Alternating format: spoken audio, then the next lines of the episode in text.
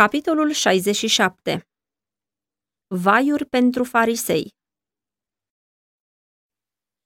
Capitolul acesta se bazează pe cele relatate în Matei 23, Marcu 12, versetele 41 la 44, Luca 20, versetele 45 la 47, 21, versetele 1 la 4.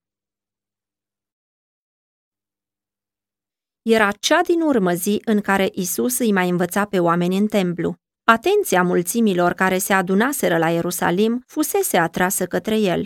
Oamenii umpluseră curțile templului, urmărind lupta care se dădea și sorbeau cu nesați fiecare cuvânt care ieșea de pe buzele lui. Niciodată nu se mai văzuse așa ceva. Acolo stătea tânărul galilean, fără să poarte nicio onoare pământească sau distinție regală. În jurul lui se aflau preoți în hainele lor bogate, conducători cu veșminte și distincții, care arătau poziția lor înaltă și cărturari cu suluri de manuscrise la care se refereau adeseori.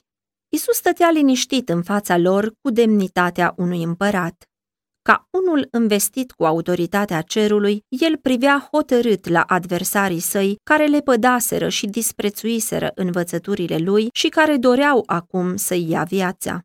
Un mare număr dintre ei îl atacaseră, dar uneltirile lor de a-l prinde în cursă și a-l condamna fusese răzadarnice. Întâmpinase provocare după provocare, prezentând adevărul curat și strălucitor în contrast cu întunecimea și cu rătăcirile preoților și fariseilor. El pusese în fața acestor conducători adevărata lor stare și pedeapsa sigură care avea să urmeze din cauza rămânerii în faptele lor rele. Avertizarea se dăduse cu credincioșie. Totuși, Hristos mai avea de făcut o altă lucrare. O altă țintă mai era încă de împlinit. Interesul oamenilor față de Hristos și față de lucrarea sa crescuse fără încetare. Ei erau încântați de învățătura lui, dar în același timp erau puși în mare încurcătură. Ei îi respectaseră pe preoți și pe rabini din cauza inteligenței lor și a evlaviei pe care o arătau. În toate problemele religioase, ei se supuseseră fără rezervă autorităților.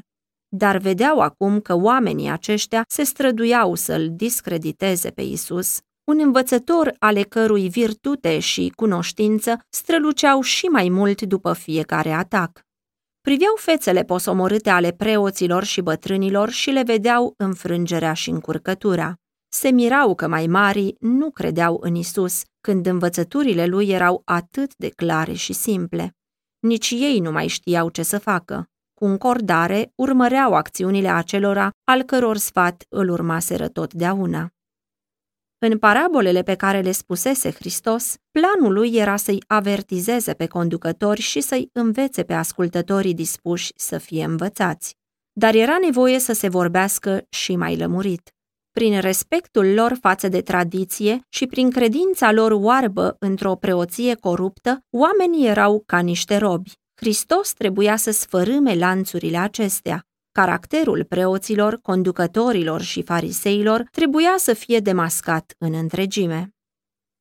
Cărturarii și fariseii, a zis el, șed pe scaunul lui Moise, deci toate lucrurile pe care vă spun ei să le păziți, păziți-le și faceți-le, dar după faptele lor să nu faceți, căci ei zic, dar nu fac. Cărturarii și farisei pretindeau că sunt investiți cu autoritate dumnezeiască asemănătoare cu acea a lui Moise. Ei susțineau că îi țin locul ca tâlcuitori ai legii și judecători ai poporului. În această calitate pretindeau din partea oamenilor respect și ascultare de plină. Isus îi îndemna pe ascultătorii săi să facă ce îi învățau rabinii potrivit legii, dar să nu le urmeze exemplul, ei înșiși nu își trăiau învățătura. Mare parte din învățăturile lor erau contrare scripturilor. Isus zicea, ei leagă sarcini grele și cu a nevoie de purtat și le pun pe umerii oamenilor, dar ei nici cu degetul nu vor să le miște. Fariseii prescriseseră o mulțime de rânduieli întemeiate pe tradiții și care restrângeau fără niciun rost libertatea personală, iar anumite părți din lege le explicau în așa fel încât le impuneau oamenilor să se supună unor rânduieli pe care, în ascuns, ei le nesocoteau și față de care, atunci când le convenea, pretindeau că sunt scutiți. Ținta pe care o urmăreau era să-i impresioneze neîncetat pe toți cu evlavia lor. Nimic nu era socotit prea sfânt pentru a servi acest scop. Dumnezeu îi spusese lui Moise următoarele cu privire la poruncile sale. Să le legi ca un semn de aducere aminte la mâini și să-ți fie ca niște fruntrarii între ochi. Deuteronom 6 cu 8. Cuvintele acestea au o adâncă însemnătate. Când omul cugetă la cuvântul lui Dumnezeu și îl practică, el va fi înnobilat în întregime. În fapte de dreptate și pline de îndurare, mâinile vor da la iveală ca un semn principiile legii lui Dumnezeu. Ele vor fi ținute curate față de mită și de tot ceea ce este corupt și înșelător. Ele vor fi active în fapte de iubire și milă. Ochii îndreptați către o țintă nobilă vor fi curați și sinceri. Expresia feței, limbajul ochilor vor mărturisi despre caracterul nepătat al aceluia care iubește și onorează cuvântul lui Dumnezeu. Dar iudeii din zilele lui Hristos nu vedeau nimic din toate acestea. Porunca dată lui Moise a fost interpretată în sensul că era necesar ca preceptele scripturii să fie purtate de fiecare. De aceea, ele erau scrise pe bucăți de pergament și legate în jurul capului și al încheieturii mâinii, într-un fel care să atragă privirile. Dar aceasta nu făcea ca legea lui Dumnezeu să pună mai multă stăpânire asupra minții și inimii. Pergamentele acestea erau purtate mai mult ca niște distincții care să atragă atenția. Ele aveau drept scop să dea celui care le purta o aureolă de evlavie care să atragă respectul poporului. Isus a dat o lovitură acestei pretenții de șarte. Toate faptele lor le fac ca să fie văzuți de oameni. Astfel își fac filacteriile late, își fac poalele veșmintelor cu ciucuri lungi, umblă după locurile din tâi la ospețe și după scaunele din tâi în sinagogi. Le place să le facă oamenii plecăciuni prin piețe și să le zică, rabi, rabi. Voi să nu vă numiți rabi, fiindcă unul singur este învățătorul vostru, Hristos, și voi toți sunteți frați. Și tată, să nu numiți pe nimeni pe pământ, pentru că unul singur este tatăl vostru, acela care este în ceruri. Să nu vă numiți dascăli, căci unul singur este dascălul vostru, Hristosul. În cuvinte atât de clare, Hristos a descoperit ambiția egoistă care căuta neîncetat onoare și putere, afișând o falsă umilință în timp ce inima era plină de lăcomie și invidie. Când oamenii erau chemați la o masă, oaspeții erau așezați după rangul lor și aceia cărora li se dădea locul de cea mai mare onoare primeau cea din tâi atenție și favoruri deosebite.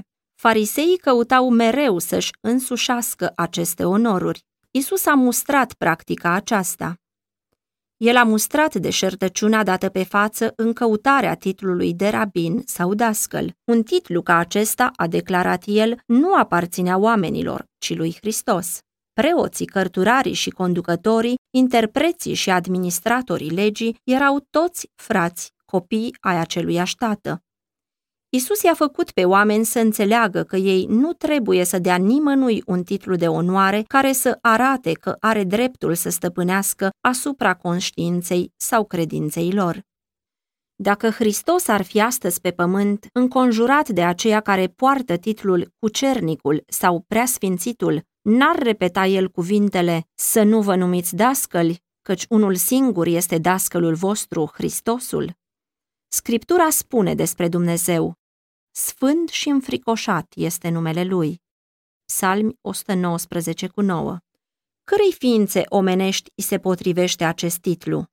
Cât de puțin din înțelepciunea și neprihănirea pe care le arată titlul dă pe față omul? Câți dintre cei care își iau titlul acesta reprezintă greșit numele și caracterul lui Dumnezeu? Vai, de câte ori ambiția lumească, despotismul și păcatele cele mai josnice au fost ascunse sub veșmintele pompoase ale unei slujbe înalte și sfinte. Mântuitorul a spus mai departe, Cel mai mare dintre voi să fie slujitorul vostru. Oricine se va înălța va fi smerit și oricine se va smeri va fi înălțat.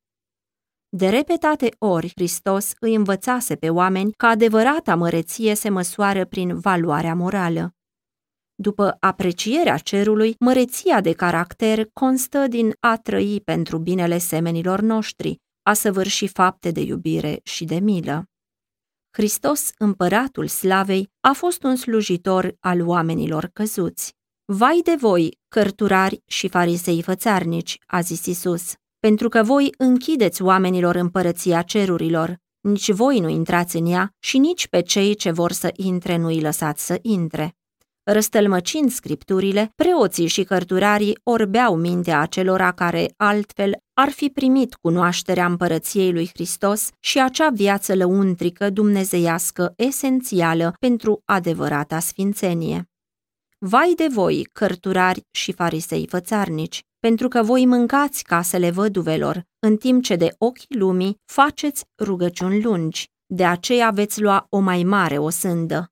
Fariseii aveau o mare influență asupra poporului și o foloseau pentru interesele lor. Ei câștigau încrederea femeilor văduve pioase și apoi prezentau lucrurile ca și când pentru ele era o datorie să-și consacre averea pentru scopuri religioase. Odată ajuns în stăpânirea banilor lor, și reții uneltitori îi foloseau pentru interesul lor. Pentru a-și ascunde necinstea, făceau rugăciuni lungi în fața oamenilor și mare paradă de evlavie. Hristos a spus că această fățărnicie le va aduce o și mai mare condamnare. Aceeași mustrare cade asupra multora din zilele noastre care fac mare caz de evlavia lor. Viața le este întinată de egoism și lăcomie, dar ei le ascund sub o haină care să dea o înfățișare de curăție și în felul acesta, pentru un timp, să înșele pe semenii lor, dar nu pot să înșele pe Dumnezeu. El citește toate intențiile inimii și va judeca pe fiecare om după faptele sale. Hristos condamna fără cruțare abuzurile, dar avea grijă să nu micșoreze în vreun fel obligațiile ascultătorilor săi. El mustra egoismul care storcea și folosea rău darurile văduvei, dar în același timp lăuda pe văduva care își aducea darul în tezaurul lui Dumnezeu. Faptul că cineva abuza de daruri nu putea să-l lipsească pe dătător de binecuvântarea lui Dumnezeu. Isus era în curtea unde se aflau lăzile tezaurului și urmărea pe aceia care veneau să-și depună darurile. Mulți dintre cei bogați aduceau sume mari, pe care le prezentau ostentativ. Isus privea cu întristare la ei, dar n-a spus nimic despre darurile lor îmbelșugate. Deodată, fața lui s-a luminat când a văzut o văduvă săracă, apropiindu-se cu multă sfială, temându-se să nu fie văzută. Când cei bogați și mândri treceau să-și depună darurile, ea se trăgea cu teamă înapoi, ca și când nu îndrăznea să se apropie. Și totuși, ea dorea să facă ceva cât de puțin pentru lucrarea pe care o iubea. Se uita la darul din mâna ei. Era foarte mic în comparație cu darurile celor din jurul ei, dar era toată avuția ei.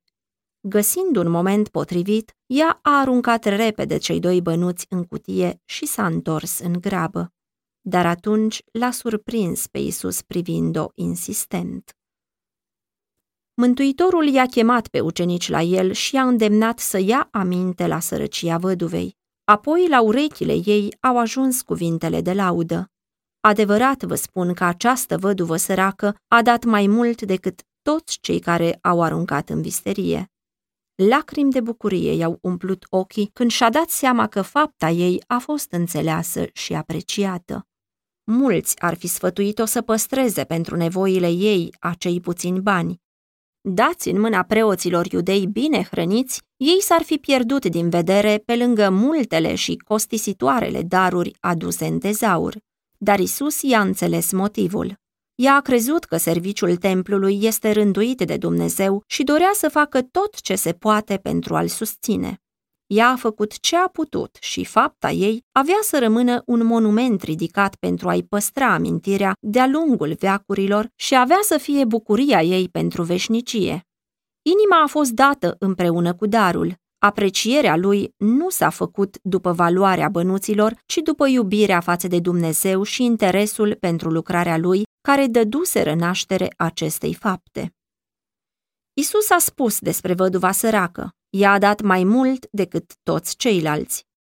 Bogații dăduseră din prisosul lor și mulți făcuseră lucrul acesta ca să fie văzuți și onorați de oameni. Darurile lor mari nu îi lipsiseră de confortul și nici chiar de luxul lor. Ele nu ceruseră nici o jertfă și nu puteau să ajungă la aceeași valoare cu bănuțul văduvei. Motivele sunt cele care dau faptelor noastre adevărata lor față, pecetluindu-le ca urăciune sau dându-le o înaltă valoare morală. Nu lucrurile mari pe care le vede fiecare ochi și le preamărește fiecare limbă sunt socotite de Dumnezeu ca fiind cele mai de preț. Datoriile mici, îndeplinite cu voie bună, darurile mici care nu caută să atragă privirile și care pentru ochii oamenilor pot părea fără valoare, adesea stau pe cea mai înaltă treaptă în ochii săi. O inimă plină de iubire și credință este mai scumpă lui Dumnezeu decât cel mai prețios dar. Văduva săracă a dat tot ce avea pentru a face puținul pe care l-a făcut. S-a lipsit de hrană ca să dea cei doi bănuți pentru lucrarea pe care o iubea și a făcut lucrul acesta cu credință, fiind încrezătoare că tatăl ei ceresc nu va trece cu vederea lipsa ei cea mare. Tocmai spiritul acesta neegoist și credința ei copilărească au câștigat aprecierea Mântuitorului. Printre săraci sunt mulți care doresc să-și arate recunoștința față de Dumnezeu pentru harul și adevărul lui. Ei doresc mult să ia parte cu frații lor mai avuți la susținerea slujirii sale. Aceștia n-ar trebui să fie respinși. Dați-le prilej să depună băluții lor în banca cerului. Dacă sunt dați cu o inimă plină de iubire pentru Dumnezeu, aceștia care după înfățișare sunt un nimic, devin daruri consacrate, jertfe neprețuite pentru care Dumnezeu se bucură și pe care le binecuvântează.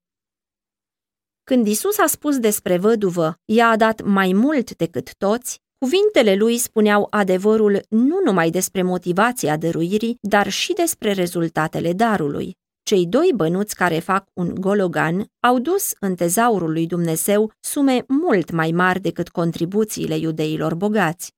Influența acelui mic dar a fost asemenea unui râu mic la început, care s-a lărgit și s-a adâncit cu cât a curs mai mult prin veacuri.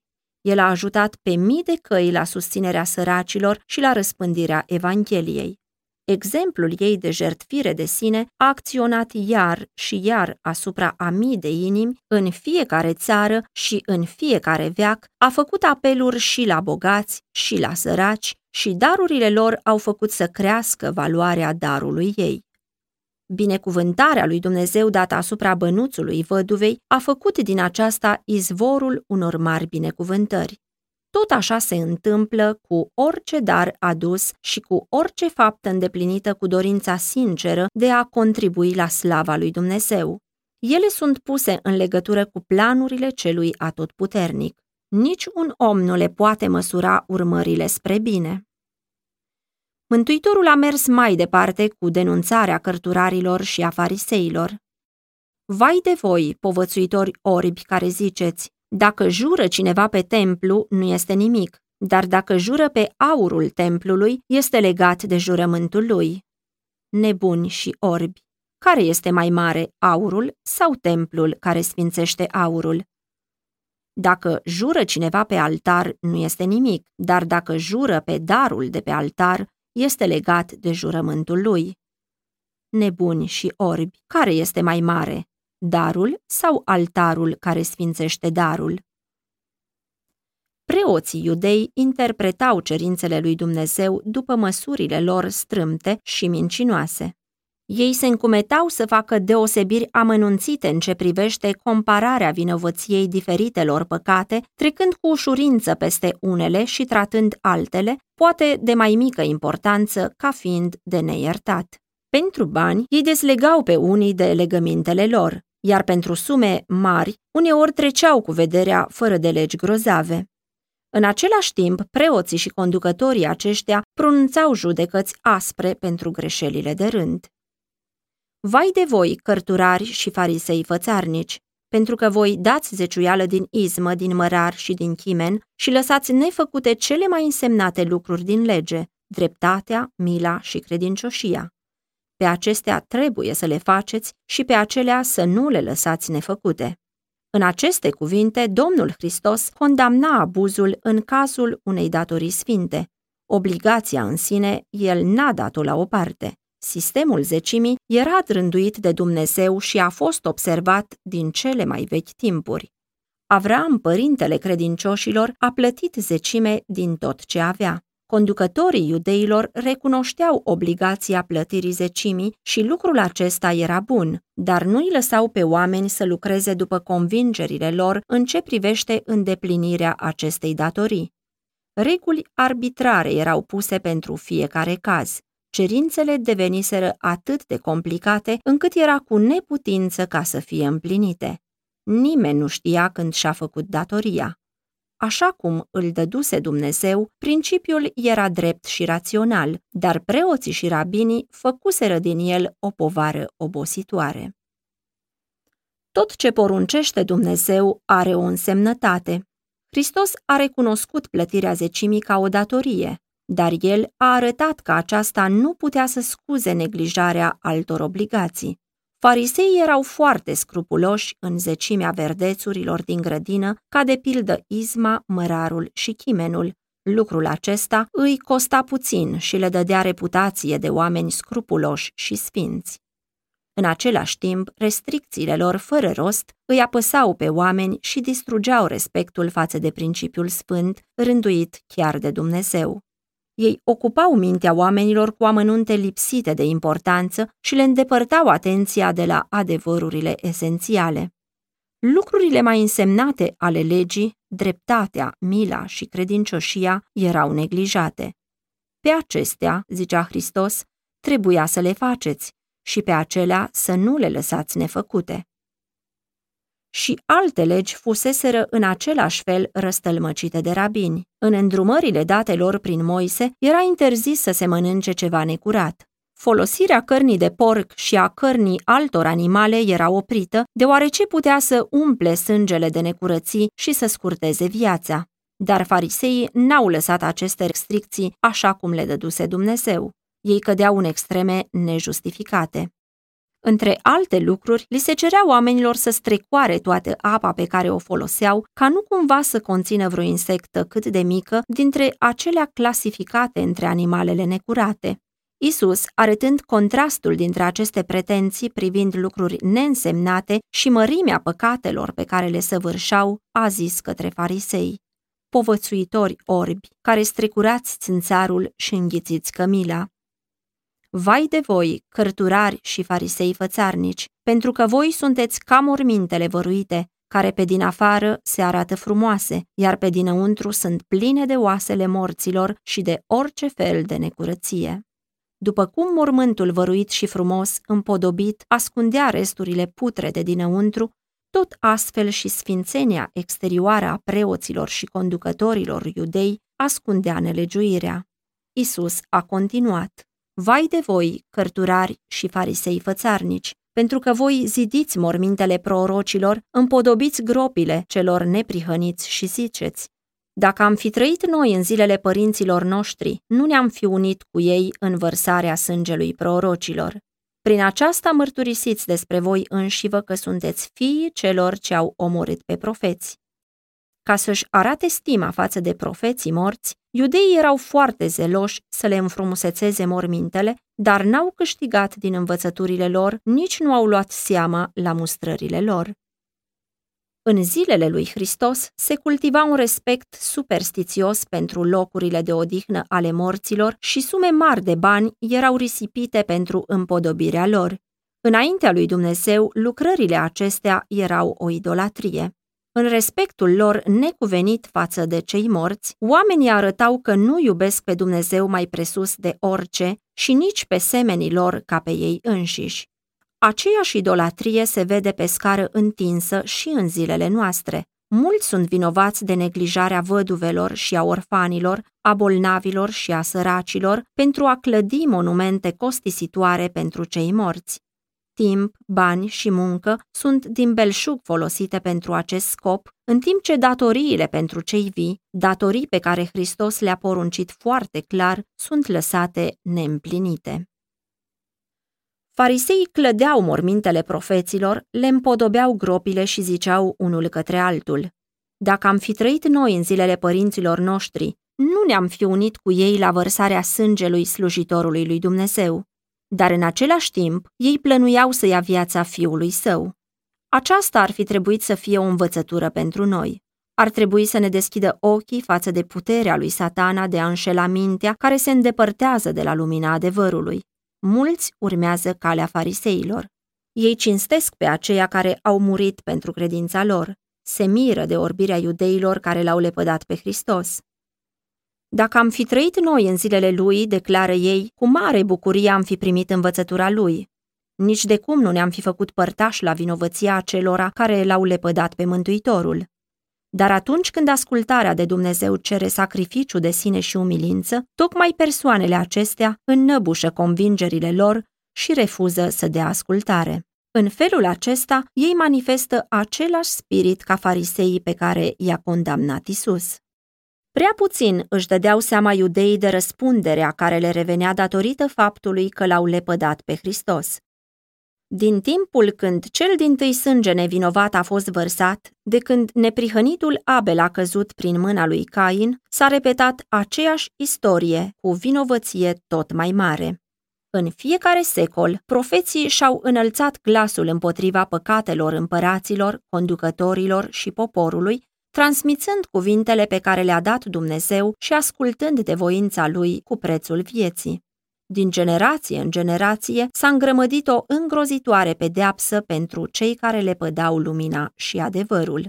Vrăjmașii lui Hristos își atrăgeau această pedeapsă asupra capului lor. Păcatul preoților și conducătorilor era mai mare decât al oricărei generații de mai înainte.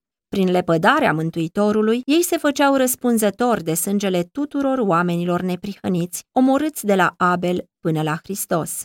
Erau gata să umple cupa nelegiuirii și, în curând, avea să se reverse peste capetele lor ca o pedeapsă dreaptă. Despre lucrul acesta Isus i-a avertizat ca să vină asupra voastră tot sângele nevinovat care a fost vărsat pe pământ, de la sângele neprihănitului Abel până la sângele lui Zaharia, fiul lui Barachia, pe care l-ați omorât între templu și altar.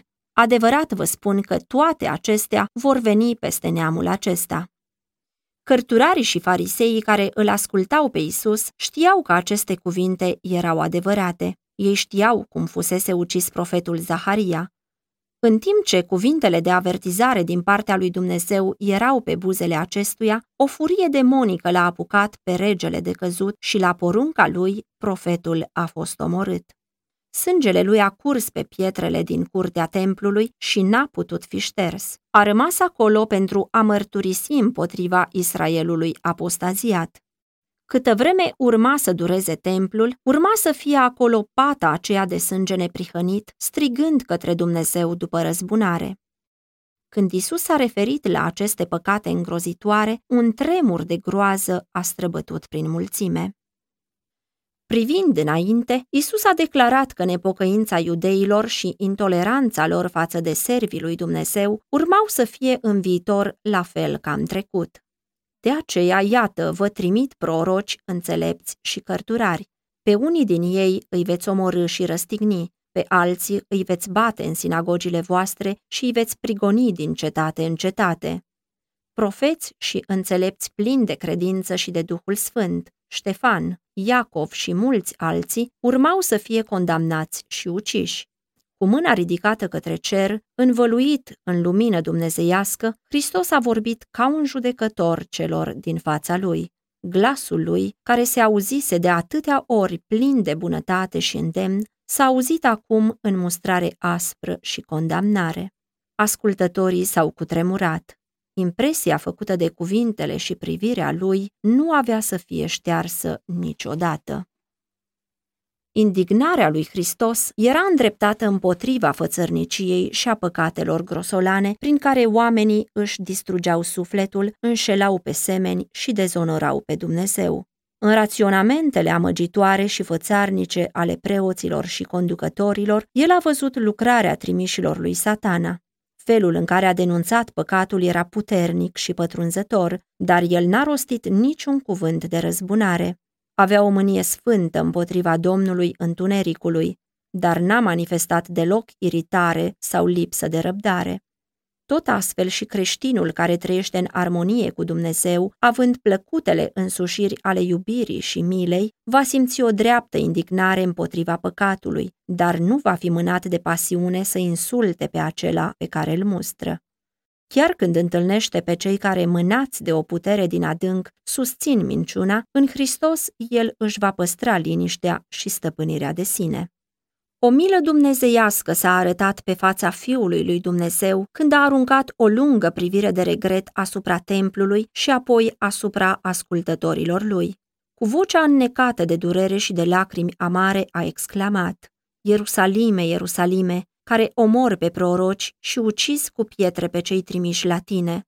De câte ori am vrut să strâng pe copiii tăi, cum își strânge găina puii sub aripi și n-ați vrut. Aceasta este lupta dinaintea despărțirii. În plângerile lui Isus se revărsa însăși inima lui Dumnezeu. Aceasta fusese tainicul rămas bun al iubirii îndelung răbdătoare a Dumnezeirii. Fariseii și saducheii amuțiseră și ei. Isus i-a chemat pe ucenici și s-a pregătit să părăsească templul nu ca unul înfrânt și silit să plece din fața adversarilor lui, ci ca unul care își terminase lucrarea s-a retras din luptă ca biruitor.